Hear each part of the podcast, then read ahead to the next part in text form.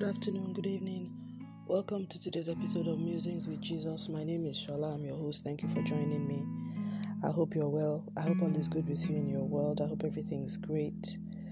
Um, today is the 25th of June. We're getting to the end of the first half of the year, and it's been a very fast but intense year, I think, for us for me because um, there's just a lot that has happened. Um, a lot that has happened. So I won't talk to say more than that, but um, it's um, yeah.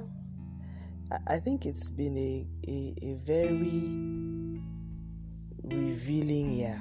Now that I think about it, it's a very it's been a very revealing year. I think for me, I think for me, God has exposed a lot about people, about human beings, you know. It's just been a very revealing year. And I don't think I've said this before on this musing, but so it's made me just really look at the importance of values and principles and things like that. And earlier on in the year, we had um, elections in Nigeria, which t- turned out to be like the most rancorous and polarizing elections that we've ever had. So the, the same kind of experience that we you know that happened in the US where you have the Republicans versus the Democrats and that whole Trump, you know, MAGA madness. We we had a similar situation in Nigeria and um, just like how I read, I remember then following the US elections, which I did very closely and I saw how families were torn apart by the whole MAGA politics things that people said, I stopped talking to my father, I stopped talking to my grandfather, you know, things like that. And I thought that was really extreme until we faced the same situation in Nigeria.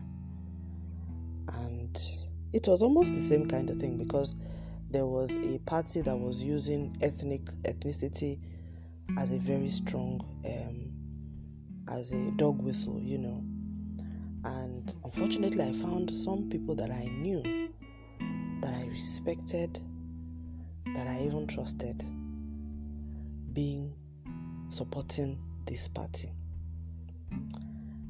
It was it was really shocking to me, and there were many things that happened. The conversation on social media became so corrosive, so poisonous.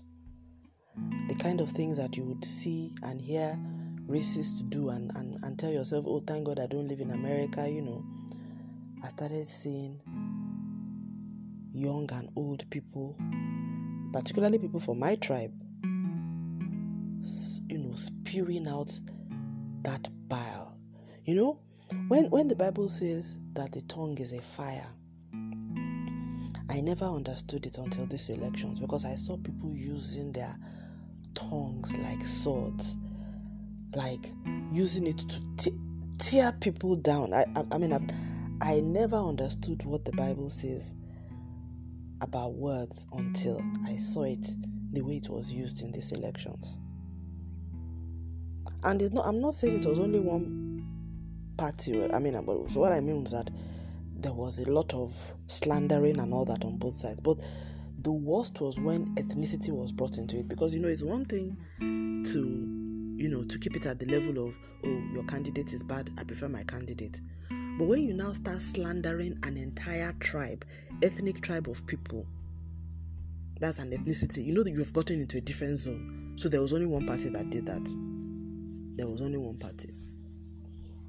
There was only one party, and I can say that every other party was talking about candidates, was talking about supporters of the candidate. It was limited to political um, slander you know, against the candidate and their supporters. Let's put it that way.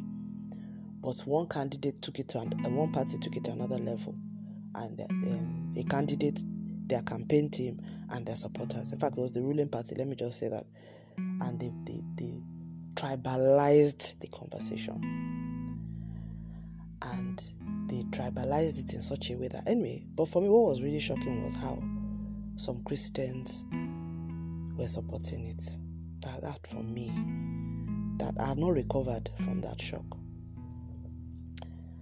I've not recovered. So, but what it did for me was that it made me realize that this Christian walk is a very personal thing.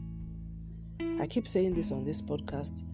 It made me understand why God sent led me on this very solitary journey that I have been on for the past two, three years, enabled by the pandemic, also by made possible by some of the things that were going on in my own life at the time.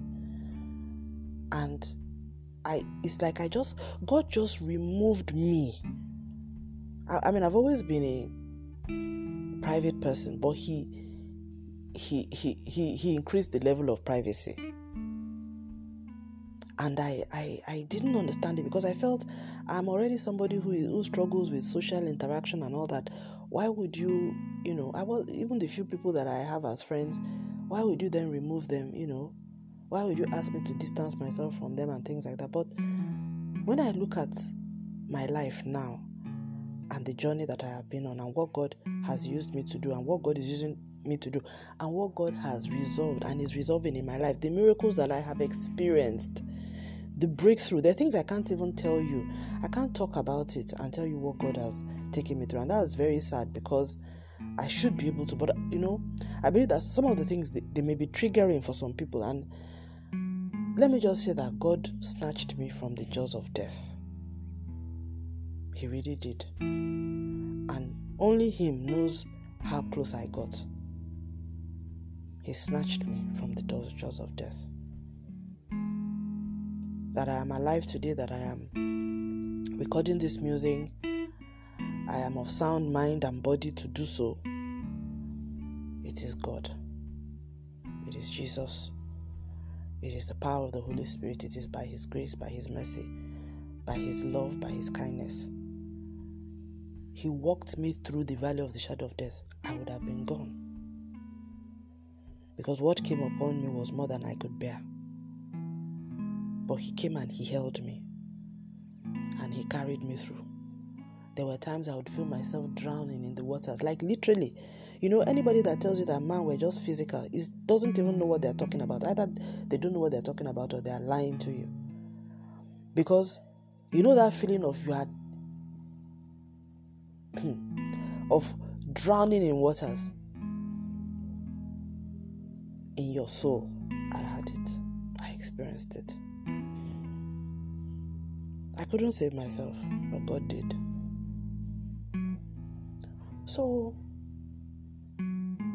when I now look at what He has brought me through, I am no longer in those waters. I am on solid ground now. I can, I am whole. Wow, it feels so good to be able to say that. I am whole. God has saved me. He saved me from waters of life that were threatening, the storms of life that were threatening to overwhelm me and take me under.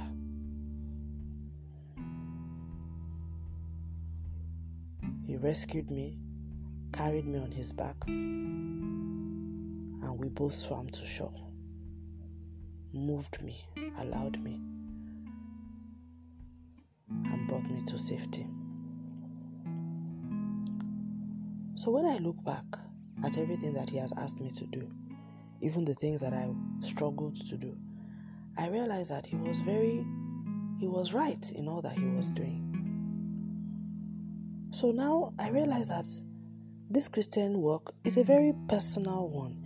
Even though we are called to a community of believers, you know, God has said, you know, we should not um, forsake the gathering of saints so we need to, you know, be part of a local church, a community of believers, you know, find ourselves, you know, in places where people who believe what we believe or believe in Christ, you know, you know, be in fellowship, let's put it that way. But at the end of the day, it is a personal walk. There are things, in fact, for me, as far as I'm concerned, it's 80% personal, 20% community. Because except you are living in a commune, which I think some people try to do, you know. You are living except you are living in a commune where you are eating together, you are sleeping together. I don't see how people will help you with the things that are going on in your everyday life. You are living your life. I mean literally. Even if you're spending 10 hours in a week or let's say 24 hours in a week in that community of believer, what about the remaining 24 times 6 hours for the rest of the week? What about your sleeping moments, your waking moments? You know, life, your bills. You know what I'm saying? The things that you're responsible for, the things you need to do. So, except you are living in a monastery or in a Christian, you know what I'm saying? That's only when I know that, okay, yes, the community is 80% and you are 20. But so long as you're living in your own house and you wake up every day, you have things to do in that house, and the community of believers is outside of the house, then community is 20%, 80% is, is, is you. And that 80%, who's going to, you know, community cannot always be there to help with that 80% of your life. So it has to be God. It has to be God. And for me, I don't know. I guess it's phase of life as well. Um, there's just things that nobody can help you with. You know what I'm saying? Are things that nobody can help you with. It's prayer. It's just you and God. You know, if you're worried about your children and how they're doing, yes, you're doing everything physically that as a parent you can't do, but then there are things that you can't, you know, like motivation, inspiration, encouragement, you know, well being, wellness. These are things that really, you know, you just have to you, you do what you can, but then you pray. You just have you just have to lean on God because these are things of the soul. And for me now I find that things of the soul are getting have more priority for me than things of the body. And I, I still struggle with things in the body but it's a different kind of struggle now and different type of you know like the kind of struggle I had when I was much younger. But I, I find that struggles of the soul are much are more of the challenge for me now. So and on that it's only God in that space it's only God that can help mm. because most people they don't even understand what you're dealing with. I mean I had a conversation with a a, a colleague and friend who, you know, another thing I've noticed, I've noticed also that I don't know whether it's from our part of the world, but I found out that people who have who people who don't have children that have people who have who don't have children that have special needs they they they are they they, uh, they, they there's a I don't know to I don't know how to put the word. There's a there's a whole world that they are completely ignorant of. They don't know what it means to have a child that you that you already know that that or let me just say they don't know what it means to be as a parent to have to reassess the dreams that you have for your child you know what i mean i mean mm-hmm. a dream is a dream and in every dream there is hope you know and sometimes it's not even in the fulfillment of the dreams it's even the the imagination of the dream but there are certain kinds of situations you find yourself in. Even that imagination of the dream is a luxury that you cannot afford. You know what I'm saying? You have to bring yourself to the place where you realize that I have to reassess what this dream means. In fact, you just have to you have to just take that dream and bury it and say, okay, God, give me a new dream, a different kind of dream. They, they, they don't know what it means. So I, I I find I I have, and I've seen this with members of my family, with friends as well, they just don't get it. So if you're a parent and you have a special needs child, there's some conversations you don't waste your time having with parents who don't have special needs children or have never worked around special needs children or taught them, you know, they, they because honestly, they will say stuff that will just really like, I mean, you know what I'm saying. It's, it's been my observation. I've never said this you know, even to people, but I have I've just observed it, and I've spoken to other parents with special needs, and you know, I uh, you know, with children who with special needs. And yeah, it's it's the same experience. They just don't get it. Mm, they don't get it. So, what I'm saying is that there's some things that you go through, you will go through on your own, simply because even if you want to explain it to the person next to you, the person doesn't understand. Do you understand? The person doesn't understand what it's like. And you may ask me that does this mean that people have to go through things before they understand what you're going through? Yeah, I, I, I will say yes. I will say yes. That that has been my observation, and I and I don't mean they have to be have gone through exactly what you have gone through. But I'm saying that, that there, they, they, there must be an experience that they've gone through that is similar somehow. I don't know why it is that way, but that's what I've seen.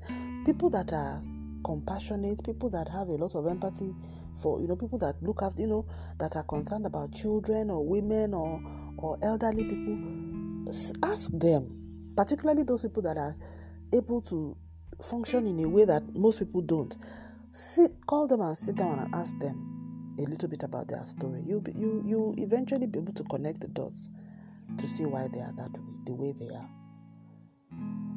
And definitely some people are gifted born with you know that sense but even those people that are gifted with it, they there are things they then that happen to them or that they then consciously get involved with that makes them able to be eh, you know to be um, to, to to to to help or support in that area. But if you are not gifted with that feeling of empathy or that um, compassion for a certain kind of people or a certain kind of struggle, and you are also not exposed to it, then you, there's no way. Do you understand? So, nature, by nature, by nurture, this is something you don't even know anything about. You, you know, you, you know, you don't have the compassion, you don't have the, the zeal for it. You've also not been exposed to it. You don't have the experience. So, where is your counseling going to come from? You're just going to be talking nonsense. I'm sorry to say, you know. So yeah so i find that it's helpful to develop a relationship with god and with the holy spirit and with jesus because they are able to help you help me through things that other people are unable to. And um, i think what i found what i found when i was going through my own challenges was that because it's not you know we're very good at christian cliches where people say don't worry it is well god will take control. Yes it's, it's, when you say all those things it's very nice to say all that stuff. But you're not telling the person who has practical issues to deal with, as in, how do I manage this situation on it? I mean, do you understand what I'm saying? Something is broken or something is not working the way it's supposed to work, and it's you know it's not something that I can ignore. So it's not a it is well matter. It's about how do I deal with this. For instance, you have a child that is not eating. Do you understand? You know, it's not a it is well matter. How do I get the child to eat? So at that point, you need wisdom. It's not platitudes that you need. And it's God that can give us the wisdom. So, I am. So, what I'm saying is, I spend a lot of time actually by myself, solitary. I, I, I mean, I spend a lot of time with people. Like throughout my working week, like yesterday, I literally was by myself all day, all day, doing a lot of my seminary work, and then you know just sleeping, resting, watched a bit of Netflix, and then you know, but just by myself. And I was wondering why I call it my decompressing period, and it's because I find that of course, I'm naturally an introvert anyway. When when I spend, I just need to go back into myself and find myself. And I, I, I find that it's just not helpful being around people at that point in time. I don't know. Only introverts will understand what I mean. But I come out of this experience recharged and, you know, invigorated for life. But what I like, as opposed to an introvert who is just introverted and going into that personal space by themselves, when I have those moments, it's, it's me and God going into that closet together. And we spend that time. And I go. It's, it's like a personal retreat. So, yes, uh, yes, I, I realized that that's what I did yesterday. I had a personal retreat. It was actually a person, it was, it was needful. And I think we all need to understand the moments in our lives when we need to have a personal retreat. And I think this brings me full circle to where I started this conversation. Because I had reached a phase in my life three years ago when God knew that I needed to go on a personal retreat, not just for a day or a week. It lasted for about two years in phases and in stages. Of course, the pandemic made it easier because everybody was on lockdown and all that, but it was necessary for me to sort out my life, to give attention to the things that were going on, and to go closer and deeper to God. It was in that time that He led me to start this podcast. It was in that time that He also sent me to seminary. It was in that time that I went through a lot of major emotional challenges and healthcare issues, health issues as well, and also, you know, with loved ones and all that. But it was also in that time that I saw the glory of God. And at the end of the day, where I was, I am no longer there. I have learned a lot, I have grown a lot, I have suffered a lot, but I have also been delivered a lot. And the most, um, how would I say, the biggest challenge that I was faced with at the time, God has delivered me from it to His glory. I'm so grateful to Him. I will continue to mention it. It's a testimony that I will I will carry to my grave. And every now and then I will refer to it because I see that He has given me the kind of testimony that Kenneth Hagin had. You know, Kenneth Hagin was a pastor in, in, in the US, in Tulsa, Oklahoma, a man of God that set up Rhema Ministries. And he was paralyzed at the age of 17, and then God healed him. On his books, he had that testimony at the back. And you know, that, that was the testimony. Everything Every time um, Kenneth Hagin preaches and he talks about his work with God, he always started it from that when I was 17 years old, you know, on my sick bed. I was, yeah, I couldn't move, I was bedridden. God, um, Jesus spoke to me. You know, it was always tying back to that testimony. And I realized that I had lost my own personal testimony for many years. It was no longer a part of my story. But now God has given me a new one. So that testimony now has, and I know it is this one is going to carry me till my end of days. I know, I now realize that that was why God gave it to me. He gave it to me and He gave it to the one who directly received it. Because it has now become the anchor of my relationship with Him to say, wow, the God that did this.